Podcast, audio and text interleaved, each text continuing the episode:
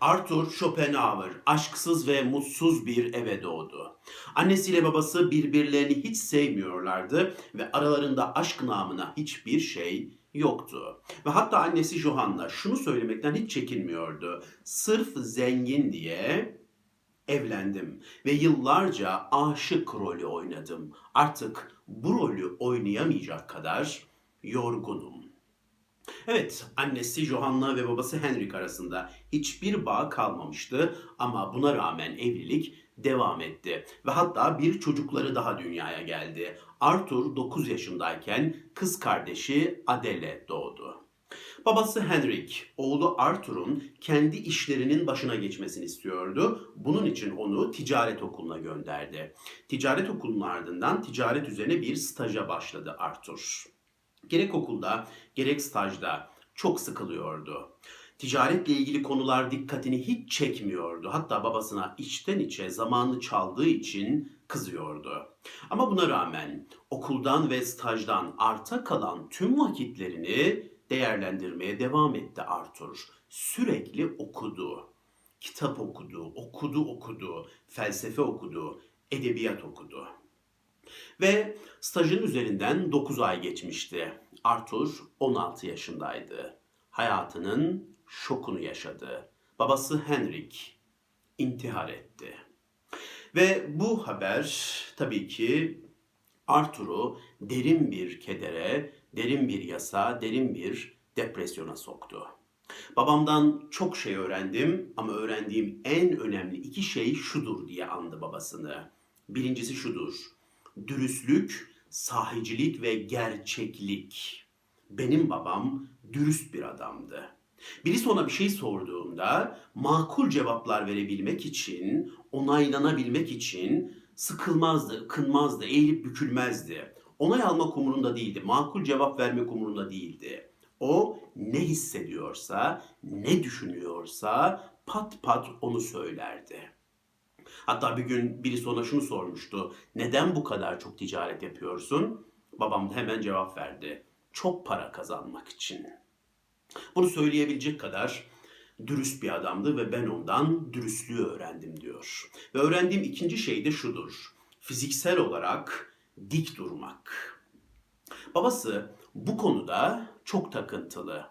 Arthur ne zaman böyle kamburlaşacak gibi olsa hemen dürtüyor ve dikleş diyor, dik dur diyor.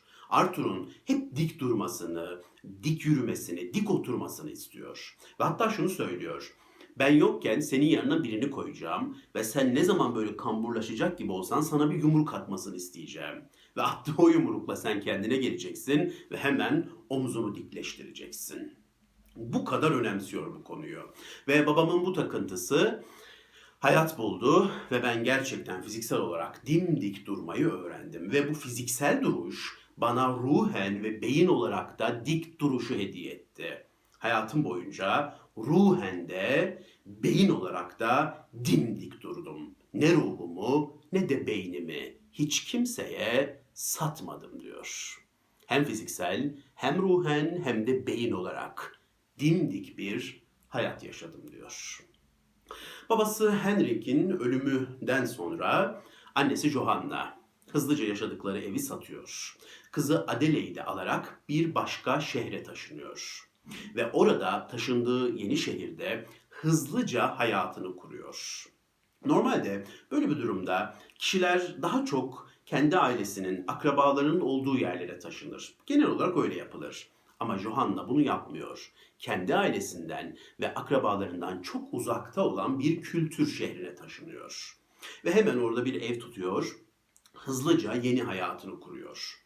Arkadaşlar ediniyor, şairlerle tanışıyor, yazarlarla tanışıyor ve kendine bir kültür çevresi yapıyor. Ve hep hayalini kurduğu yazarlık kariyerine başlıyor. Johanna kitaplar yazmaya başlıyor. Yazdığı kitaplar basılıyor, basılan kitaplar satılıyor ve Johanna çok ünlü, çok satan bir yazar oluyor. Ve de hatta öyle ki Arthur'u birisi anacağı zaman Johanna Schopenhauer'ın oğlu diye anıyor. Arthur'un ismi anılmıyor. Annesi Johanna bu şekilde çok hızlı uyum sağlıyor yeni hayatına ama Arthur uyum sağlamakta zorlanıyor. Nefret etmesine rağmen stajı bırakamıyor. Çünkü stajı bıraktığında, bırakacak gibi olduğunda kendini suçlu hissediyor. Sanki babasının ölümünü bekliyormuş da ve babasının ölümünde fırsat biliyormuş gibi hissediyor kendini. Ve bu suçluluk duyguları nedeniyle staja devam ediyor ve yaklaşık iki yıl stajı sürdürüyor. Ve bir gün annesinden bir mektup geliyor. Mektupta Johanna Arthur'a şunları söylüyor. İstemediğin bir hayatı yaşamanın ne kadar eziyet edici olduğunu çok iyi bilirim. Bu hayatı yaşamak zorunda değilsin. İstemediğin şeyleri yapmak zorunda değilsin. İstediğin şeyleri yap. Kendi hayatını yaşa. Kendi yolunda git. Bu mektup Arthur'u kendine getiriyor ve stajdan ayrılıyor. Stajdan ayrıldıktan sonra annesine bir dilekte, bir talepte bulunuyor daha doğrusu.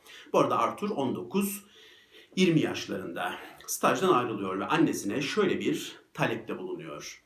Senin yanına taşınmak istiyorum ve seninle yaşamak istiyorum. Sıkı durun. Johanna buna nasıl bir karşılık verecek biliyor musunuz? Şunu söylüyor Arthur'a. Hayır, ben bunu istemiyorum. Seninle aynı evde yaşamak istemiyorum. Ve de oğluna Arthur'a açık açık konuşarak şunları söylüyor. Bak oğlum, ben yeni bir hayat kurdum ve kurduğum bu hayatta çok mutluyum.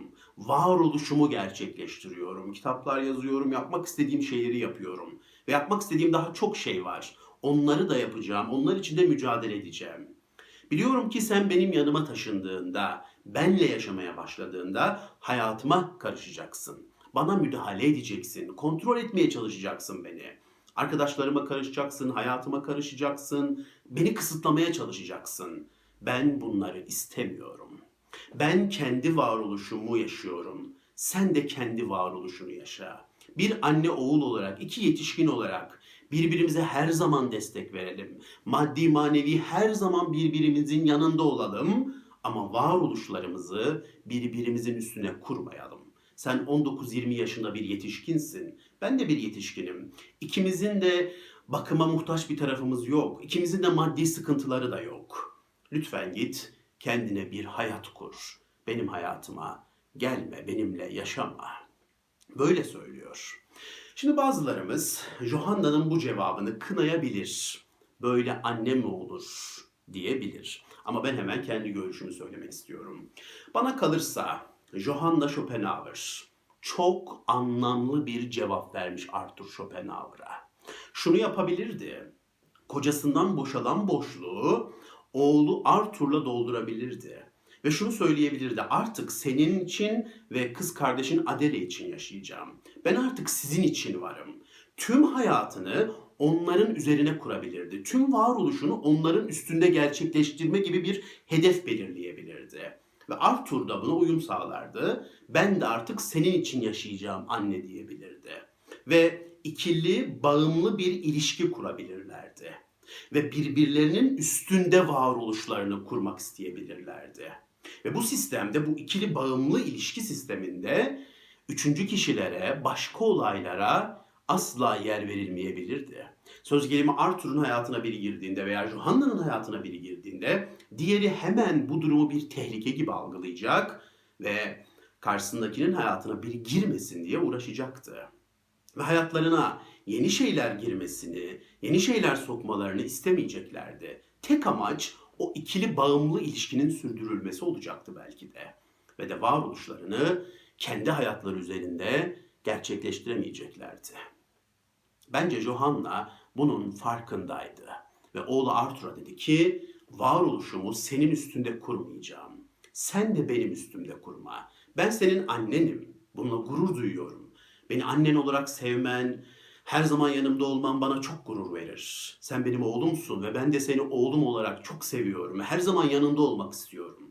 İki yetişkin olarak birbirimizin hayatlarına her zaman destek verelim ama varoluşlarımızı birbirimizin üstünde kurmayalım. Ben kendi varoluşumu kuruyorum, sen de git kendi varoluşunu kur. Dedi. Ve bence Johanna'nın bu tavrı çok anlamlıydı. çok kıymetliydi. Peki Johanna'nın bu tavrı işe yaradı mı? Büyük oranda işe yaradı. Tabi bu arada oğlu Arthur'a maddi manevi destek vermeyi hep sürdürdü. Arthur Schopenhauer üniversiteyi bitirdi, dışarıdan birçok eğitim aldı. Ama yine de yine de annesinin hayatına karışmaya devam etti. Annesi Johanna'ya müdahaleci tavrını sürdürdü. Kimi arkadaşlarla görüşmesini istemedi, kimi yerlere gitmesini istemedi. Böyle kontrolcü, kısıtlayıcı tavırlarına hep devam etti. Ta ki Johanna'nın ipleri koparacağı zamana kadar. Arthur 31 yaşındayken Johanna tüm ipleri kopardı ve açık açık yine şunları söyledi. Artık hayatımdan çıkıp gitmeni istiyorum. Seninle iki yetişkin olarak, anne oğul olarak da değil, iki yetişkin olarak eşit bir ilişki kurmak istedim. Birbirimizin hayatına müdahale etmeden, maddi manevi her zaman birbirimizin yanında destek olarak bir hayat kurmak istedim. Ama sen bunu istemedin. Sen benim varoluşuma saygı duymuyorsun. Beni kontrol etmeye, bana hep müdahale etmeye, beni kısıtlamaya çalışıyorsun. Bu eşit dengeyi hep bozmaya çalıştın ve ben artık bunu kaldıramıyorum. Hayatımdan çıkıp gitmeni istiyorum. Çık git ve bir daha beni hiç arama. Dedi ve anne Johanna çık git dedi. Oğul Arthur çıkıp gitti. Ve de gerçekten küstüler. Johanna ölene kadar 25 yıl hiç görüşmediler. 32 yaşında Arthur Schopenhauer'a bir üniversiteden teklif geldi ders vermesi için. Arthur bunu kabul etti ve ilk derste 5 kişi vardı. Ve her geçen gün bu sayı azaldı. Arthur insan ilişkilerinde iyi değildi. Öğrencilerini derse bağlamak için hiçbir şey yapmıyordu. Sadece anlatıyordu ne anlatmak istiyorsa. Ve öğrenciler anlatımını, belki tarzını, belki insan ilişkilerindeki başarısızlığını sıkıcı buldular ve derse gitmemeye başladılar ve bir süre sonra amfi bomboş kaldı. Zaten 5 kişiyle başlamıştı. Bir süre sonra bomboş kaldı ve üniversiteden ayrılmak zorunda kaldı. Ve ilerleyen yıllarda hayatının sonuna kadar yaşayacağı şehre taşındı Arthur Schopenhauer. Frankfurt'a taşındı ve yaklaşık 30-35 yıl orada yaşadı. Ve Frankfurt'taki yıllarında aktif olarak hiçbir işte çalışmadı. Peki nasıl geçindi? Babasından kalan mirasla. Babasından kendisine anlamlı bir para kalmıştı ve Arthur bu para parayı çok iktisatlı, çok planlı şekilde harcadı. Zaten hiç evlenmedi, çoluk çocuğa karışmadı, tek başına yaşıyordu, bekardı, masrafları da çok değildi ve babasından kalan parayı iktisatlı şekilde kullanarak hayatı boyunca yetirmeyi başardı. Şimdi gelelim Arthur Schopenhauer'ın Frankfurt yıllarına. Yaklaşık 30-35 yıl hayatının sonuna kadar orada yaşadı. Yeni hayatında, yeni şehrindeki yeni hayatında günlük rutini şu şekildeydi. Sabahları kalkıyordu ve öğleye kadar yazı yazıyordu. Kitap yazıyordu. 3-4 saat yazıyordu. Öğlenleri evden çıkıyor, her zaman gittiği lokantada öğle yemeğini yiyordu. Sonra yüzmeye gidiyordu, yürüyüşe gidiyordu ve akşamları da o münzevi hayatına tekrar dönüyordu. İçine çekiliyordu. Hiçbir yere çıkmıyordu, hiç kimseyle buluşmuyordu, eve de hiç kimseyi davet etmiyordu. Peki sabahları öğleye kadar olan o vakitlerde Schopenhauer, Arthur Schopenhauer ne yazıyordu?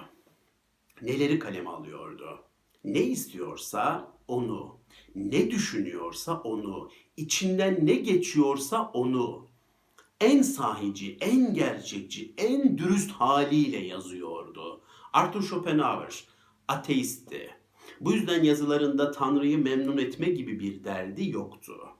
Arthur Schopenhauer hiçbir otoritenin gölgesinde değildi. O yüzden otoriteleri memnun etmek gibi bir görevi yoktu. Bir kuruma, bir kuruluşa, bir otoriteye kendini yarandırma gibi bir amacı yoktu. Ve de en gerçek düşüncelerini yazıyordu. Ve de Arthur Schopenhauer yapayalnız yaşıyordu. Toplumu da umursamıyordu.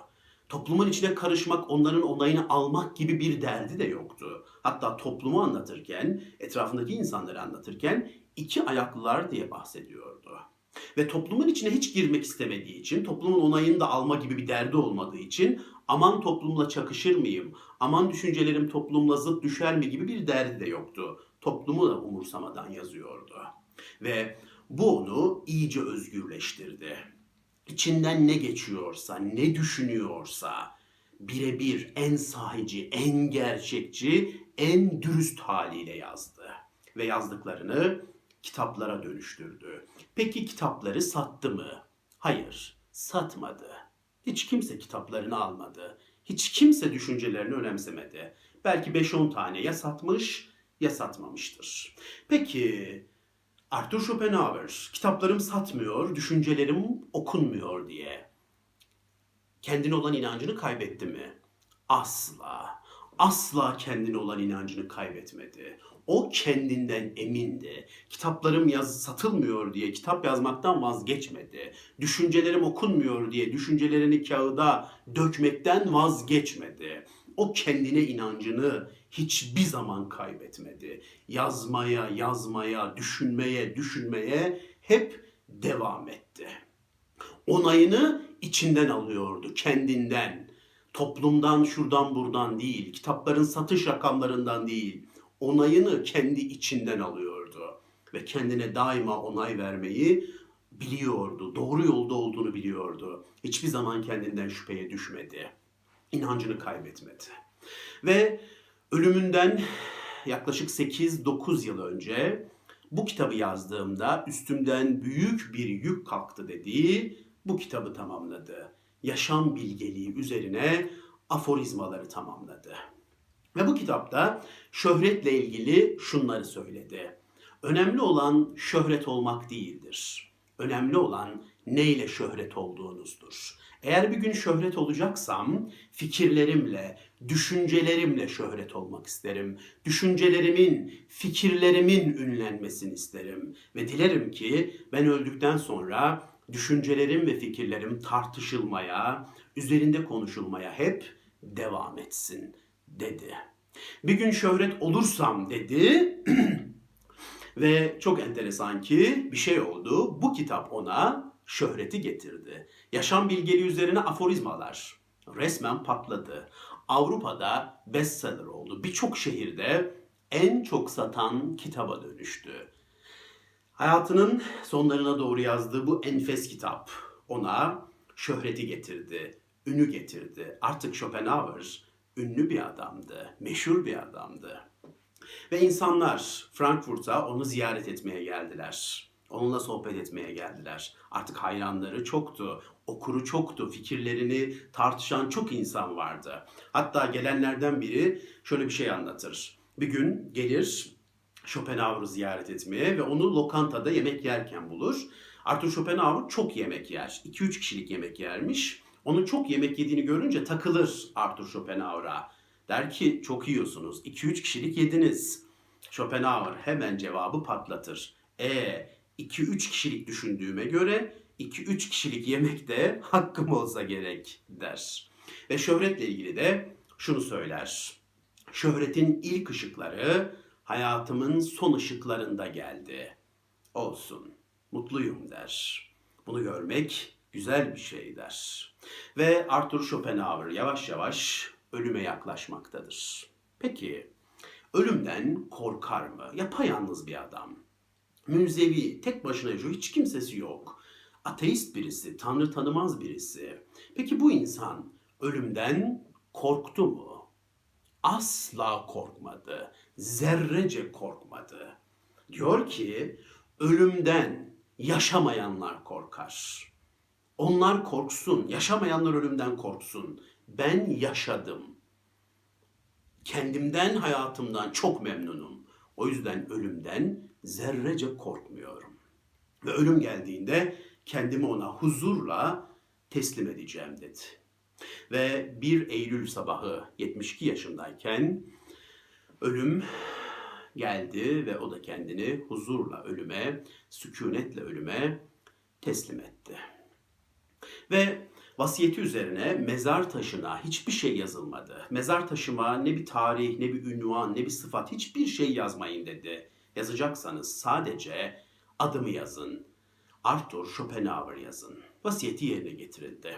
Bugün mezarını ziyaret edenler mezar taşında tek bir isimle karşılaşırlar. Arthur Schopenhauer. Mezarına gidenler ismiyle karşılaşır ama onun kitabını eline alanlar fikirleriyle karşılaşır, hazinesiyle karşılaşır. Arthur Schopenhauer orada toprak altında değildir, buradadır. Toprak altında değil, iki kapak arasındadır. Arthur Schopenhauer buradadır. Ve elimde tuttuğum bu kitap, yaşam bilgeliği üzerine aforizmalar, onun en enfes kitaplarından bir tanesidir. Kendi kendine yardım kitabıdır. Terapi kitabıdır, psikoterapi kitabıdır. Enfes bir kitaptır. Arthur Schopenhauer'a başlamak istiyorsanız bu kitapla başlayabilirsiniz. Çok seveceğinizden eminim. Sonra da diğer kitaplarını yavaş yavaş okumaya başlayabilirsiniz. Evet, Arthur Schopenhauer'ı tanımak istiyorsanız, fikirlerini merak ediyorsanız, o burada, iki kapak arasında, mezarında değil. Evet, bugün Arthur Schopenhauer'ı konuşalım istedim. Ben Schopenhauer'ı çok seviyorum. Schopenhauer'ı okumaya başladığımda sanki çok tanıdığım, sevdiğim bir insanı okumaya başlamışım gibi hissettim. Sanki tanıyormuşum da Schopenhauer'ı uzun bir süre bulaşamamışız gibi. Öyle hissettim. Çok tanıdık. Bir insanla konuşuyormuş gibi hissettim. Ve Schopenhauer'ı konuş, okudukça, Schopenhauer'ın fikirlerini okudukça kendimi daha çok sevmeye başladım. Kendimle barışmaya başladım. Bu kitap benim için çok kıymetli bir psikoterapi kitabıdır. Benim en kıymetli terapi kitaplarımdan biridir ve hiç şüphesiz en etkili terapistlerimden birisi de Arthur Schopenhauer'dır. İyi ki bu dünyadan bir Arthur geçti. İyi ki korkusuzca, cesurca düşüncelerini kaleme aldı. İyi ki kitaplarım satılmıyor diye yazmaktan vazgeçmedi. İyi ki kendine olan inancını hiç kaybetmedi. İyi ki bu dünyadan bir Arthur Schopenhauer geçti. Onu tanıdığım için çok mutluyum.